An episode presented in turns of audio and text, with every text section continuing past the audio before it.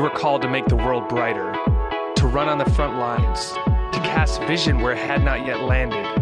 You are not gifted to be a random burst of energy, but a consistent force that enables the world to hear beauty, see potential, and write stories in a way that points the world to Jesus. Provoke and inspire.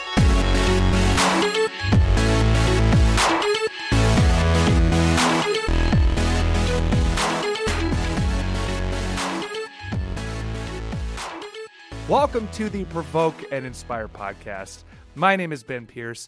I am flying solo today. None of the regulars can be here, uh, so all I got is Kippy to my right in shotgun co pilot position in the half moon whistle seat, wearing his hat, his flappy boots, and his shirt. Uh, the Provoke and Inspire podcast, calling followers of Jesus to have radical faith in secular culture. That is our purpose and our plan. Uh, like I said, none of the usuals are with me. They are on planes, trains, and or automobiles. Uh, so instead, I'm alone. Uh, I do have a guest today. Her name is Hannah Brencher. But before I bring her on and have a discussion with her, uh, I want to bring up a few housekeeping things. Uh, if you have not yet subscribed, rated, or reviewed this podcast, would you consider doing that? I would very much appreciate if you'd help us spread the word. Uh, otherwise, uh, as always, if you want to connect with our organization, Steiger, the way to do it is through the Steiger Mission School. Uh, this is a 10 week dynamic learning experience where you can seek God, uh, where you can be with like minded people and learn how to uh, reach and disciple the global youth culture outside of the church. So, for more information on that, you can go to steiger.org slash SMS. Uh, really appreciate if you check that out. Uh, otherwise, sorry, no random story, uh, but we will get to the guest for our podcast today. All right. Well, now I want to introduce our guest for today. I'm very excited uh, to be having this interview. Her name is Hannah Brencher. She is a writer, a TED speaker, and an online educator with a heart for building leaders. Uh, she has a very fascinating story, um, and I'm so grateful to be able to actually talk to her in, well, I was going to say in person, but relative in person here. Um, but before we get into that, Hannah, thank you so much for coming on the Provoke and Inspire podcast. Thank you for having me. Yeah, yeah, it's great. We're uh, excited to have made this work. So, uh, here's the thing I want to set up this conversation just a little bit. Um, and then I just have some questions because I'm fascinated by your story. So, from what I have read and from what I have seen, um, well, I guess this is how I'll start. You you have an organization called The World Needs More Letters, and I assume that's probably what uh, you get a lot of questions on because um, it's very unique.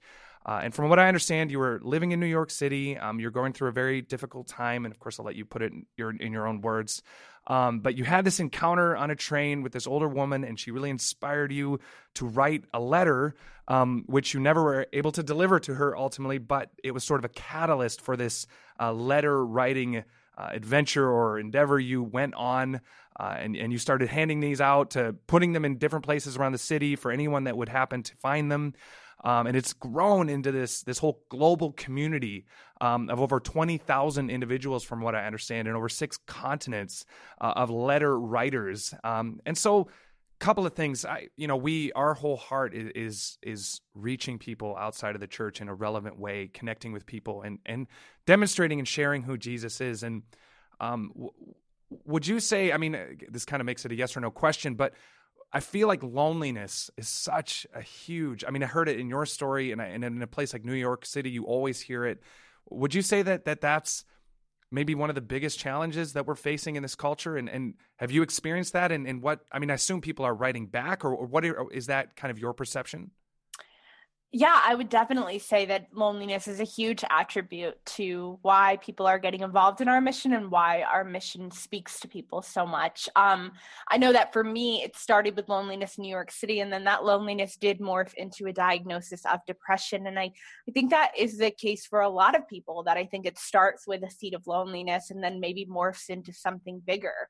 Um, mm. I can't speak for everyone, but I definitely think that living in this digital age where social media is supposed to make us more disconnected that m- more connected than ever before yeah. i think that it's it's having the adverse effect i think that it's really yeah. disconnecting us from one another and it's easy to feel lonely when it seems like everybody's lives are so great on a screen and everybody's sure. kicking butt and it's like 8 a.m on a monday and you feel like you don't add up you know and yeah i've had so many conversations about this enough to know like wow like people really like we're all struggling with the same thing and we're finally starting to talk about it but um, i don't think it's come to the surface yet of like what is the remedy or like how do we sure. combat this you know? Yeah. Are are the um i mean it sounds like the the letters are very they're they're sort of about solidarity and community. Is there are you are you attempting to get at some of those answers? What would be the answer from your perspective you know, from my own journey, I think that there is a lot of, I mean, I think that we each have to work super hard on our own journey in order to be okay and be the best that we possibly can be. But i think that there are elements that um, are unique or not unique but um, elements that kind of attribute to all of us. You know i think that human connection more than anything and that's human connection that is not just happening on a screen. I don't even think that that's technically human connection, you know? Um, right, right. To be able to meet people off of the screen and have real conversations and have honest conversations. Um, I think that that's one of the refreshing elements of the letter writing is that you're holding a piece of paper. It's something tangible. It's something real. It's something that somebody took time on. Um, right. I think that being able to be vocal about things, to be honest about things is huge. Um, to mm-hmm. be able to get things off of our chest. Um, and I think to pop the myth or the bubble that that everyone has it figured out except for you. I think that if for we're sure. all listening to this kind of like audio in the background of our lives, thinking like I'm the one that messed up or I'm the one that just didn't mm-hmm. catch the calling train, you know, I think that like that's not what's really happening. And I think every single one of us is dealing with some sense of feeling a little bit inadequate or feeling a little yeah. bit left behind. And so having those conversations I have seen do wonders to for everyone to know like, hey, like we're all just doing the best that we can and we need one another. Um for sure. I definitely think that there are solo components. Like for me, you know, a lot of it is health wise and exercise and getting outside and all of those kinds of things. But right. I think in this medium, it's that human connection and it's those honest conversations. Right. Um, you know, our, we we come at things a lot, of course, from from the, the Jesus perspective, and I, I think that you know you you kind of have um, you have extremes on both sides. For me, I see, you know, I see the consequences of of secular humanism reducing humans to evolved, you know, biological animals, and so really. You know, I was just having a conversation with a friend the other day, and he's a deeply compassionate, deeply concerned person, but he's a committed um, atheist. And and I was trying to get in his head about, you know, what is the purpose ultimately uh, uh, in secular humanism? Because because in the animal world and he's very much a you know evolutionist um, interactions with animals are, are, purely for survival. They're they you know they they huddle together for warmth or protection or um, to perpetuate their you know their kind. But there's really no the connection is, is does not have a sort of a deeper meaning than survival. And so i see the consequences of that mentality in secular culture um, but then on the other end of the spectrum, I think there's a religious component that drives people into a feeling of inadequacy. They they don't understand Jesus clearly, and so they believe that they have to earn something, or they're constantly under this weight of disappointing some divine being, and so that leads to it. What do you feel like there's a worldview issue going on here? Maybe religious on one end and and secular on the other end, but people are missing who Jesus is. Yeah, I mean that's a very um, big question. Um, I think that, yeah, I mean, I definitely think that I look at my own journey and I think that Jesus makes all the difference, you know, for me. Um, but mm-hmm. I think that Jesus also is a representation of things that, like, are sometimes not in the atheist pool and then also sometimes not in the pool of people that do believe in kind of like this dic- like this dictator god you know and i think that those sure. are the elements of of faith and hope and love and unconditional love and grace. And so right. I think that we have to be able to, as much as I think that Jesus gives us grace and hope and faith, I also think that these are things that we actually have to apply to ourselves. I think it's like being sure. handed a bottle of sunscreen lotion and you know it protects you from sunburn, but you have to apply it and you have to apply it every 80 minutes or so. And I think that sometimes we get stopped up on the, hey, like this is what Jesus came to do, but you still have to apply it to your own life. You still yeah. have to be able to forgive yourself and give yourself grace. And like, I think that, yeah, I don't know. I think that there maybe there's some kind of middle ground. I'm not, I'm not sure, but I think that, like, I think, whew, um, I'm trying to find my words. So like that's like such bit. a great question, but I think about like the fact that I think Jesus came he came to seek and to save the lost, but at the same time like also like Jesus had such a clear picture that life was service. And I think sure. that especially within this age where it's so easy to be focused on me, me, me, me, me, we yeah. forget to serve one another. And I think that that is a huge component to pulling us outside of ourselves and yeah. looking towards other people. And I don't know, I've seen way too many things in my short life to believe that this is all just like we just evolved and we're here for nothing, you know? Like right. I've just seen too many beautiful demonstrations and too yeah. many things that are just not accidental. But I think that like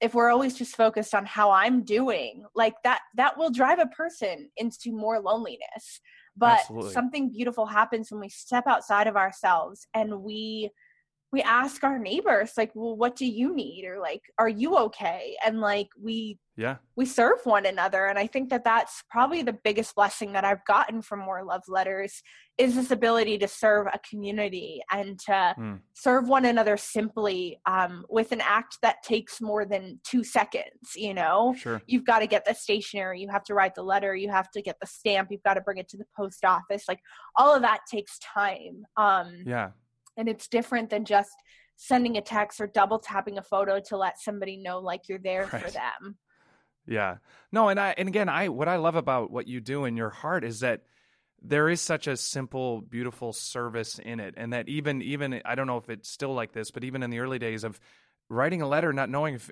who would receive it, yeah. it to me is even that you get nothing out of that right i mean even you when you write a comment on someone's picture it's still in a sense like look at what I said about this person. And so there's a very selfless nature to that. I I guess for me what what it comes down to is people ultimately like you said we need to apply it but we it begins with our understanding and then that trickles down to our actions and I think what you see is you see people living out the consequences of secularism which is I really don't have transcendent purpose and meaning and so that when they start to live that out it, it, it crushes them or there's no reason not to just live for myself. Why would I give up anything when this is all there is and there's no transcendent value? On, on the other end of that, a false conception of Jesus, uh, this religious idea that that either I'm never good enough or conversely I'm better than, these also trickle down into behavior that is not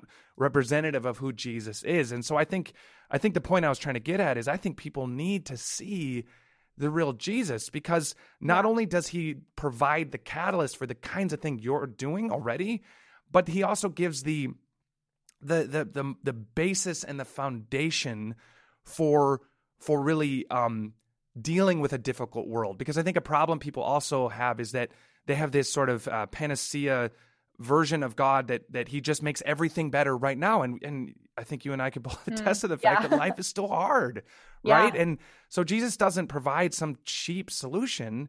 He provides the foundation for not only, like you said, dealing with the things we go through, but then also giving of ourselves to others. And to me, it, yeah. it's it provides such a beautiful foundation for the very thing that I see that you're doing, and it's so encouraging to me.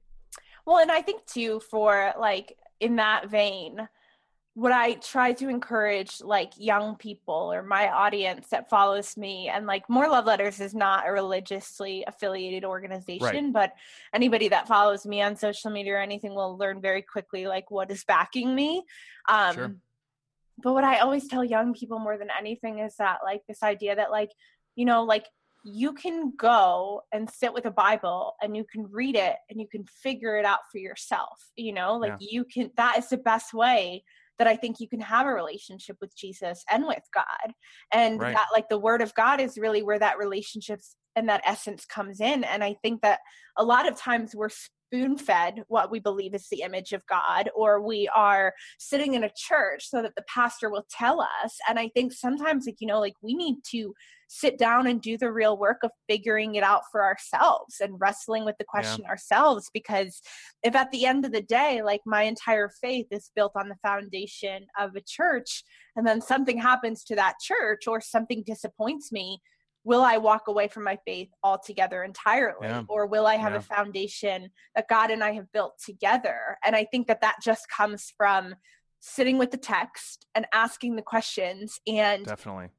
going into the gospels and seeing the way that Jesus lived and what Jesus Right. did and what he was all about and like that's where you start I think more than anything you Yeah. know um and I think that that is what makes faith durable and faith Hmm. to withstand those storms because I completely agree with you I think that um not everything is going to be okay tomorrow No. you know i No. don't think that's the point of this lifetime that we'll ever see this outside of heaven and Right. um at the same time like there's still beauty and there's still reason for hope and there's still reason for faith and there's still reason to rally Yeah. Yeah. No, absolutely.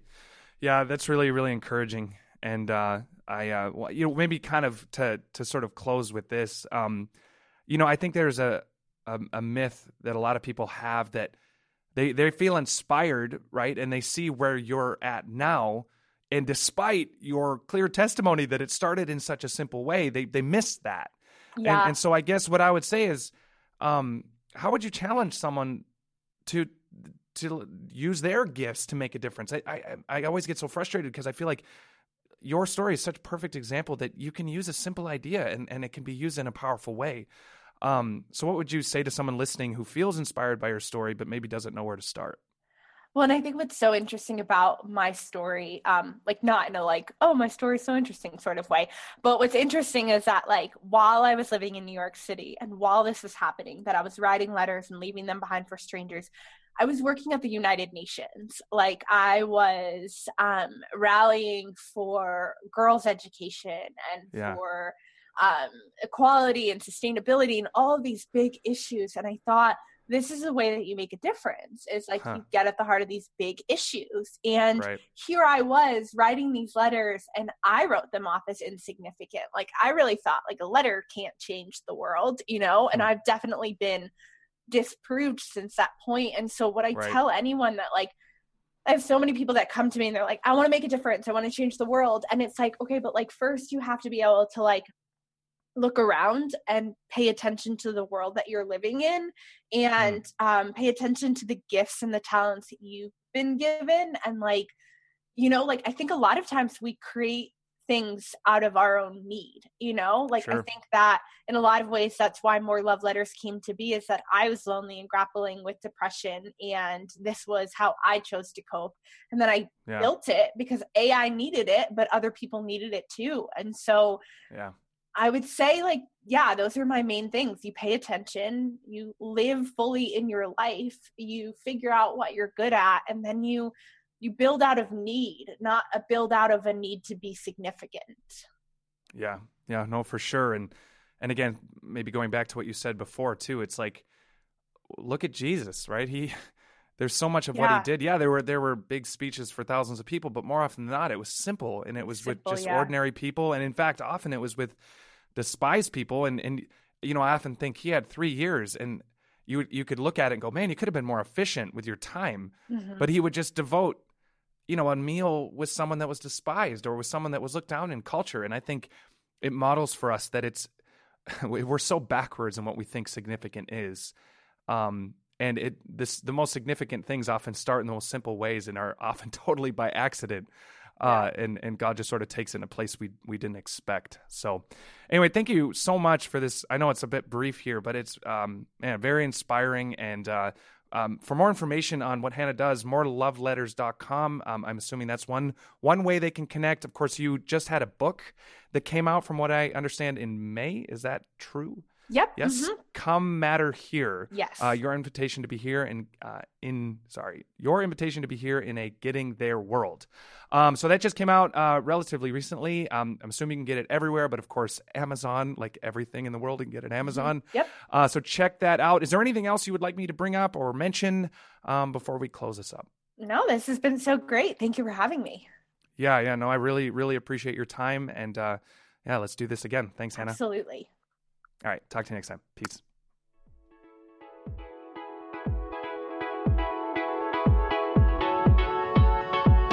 Thanks for listening to Provoke and Inspire, the official Come and Live podcast.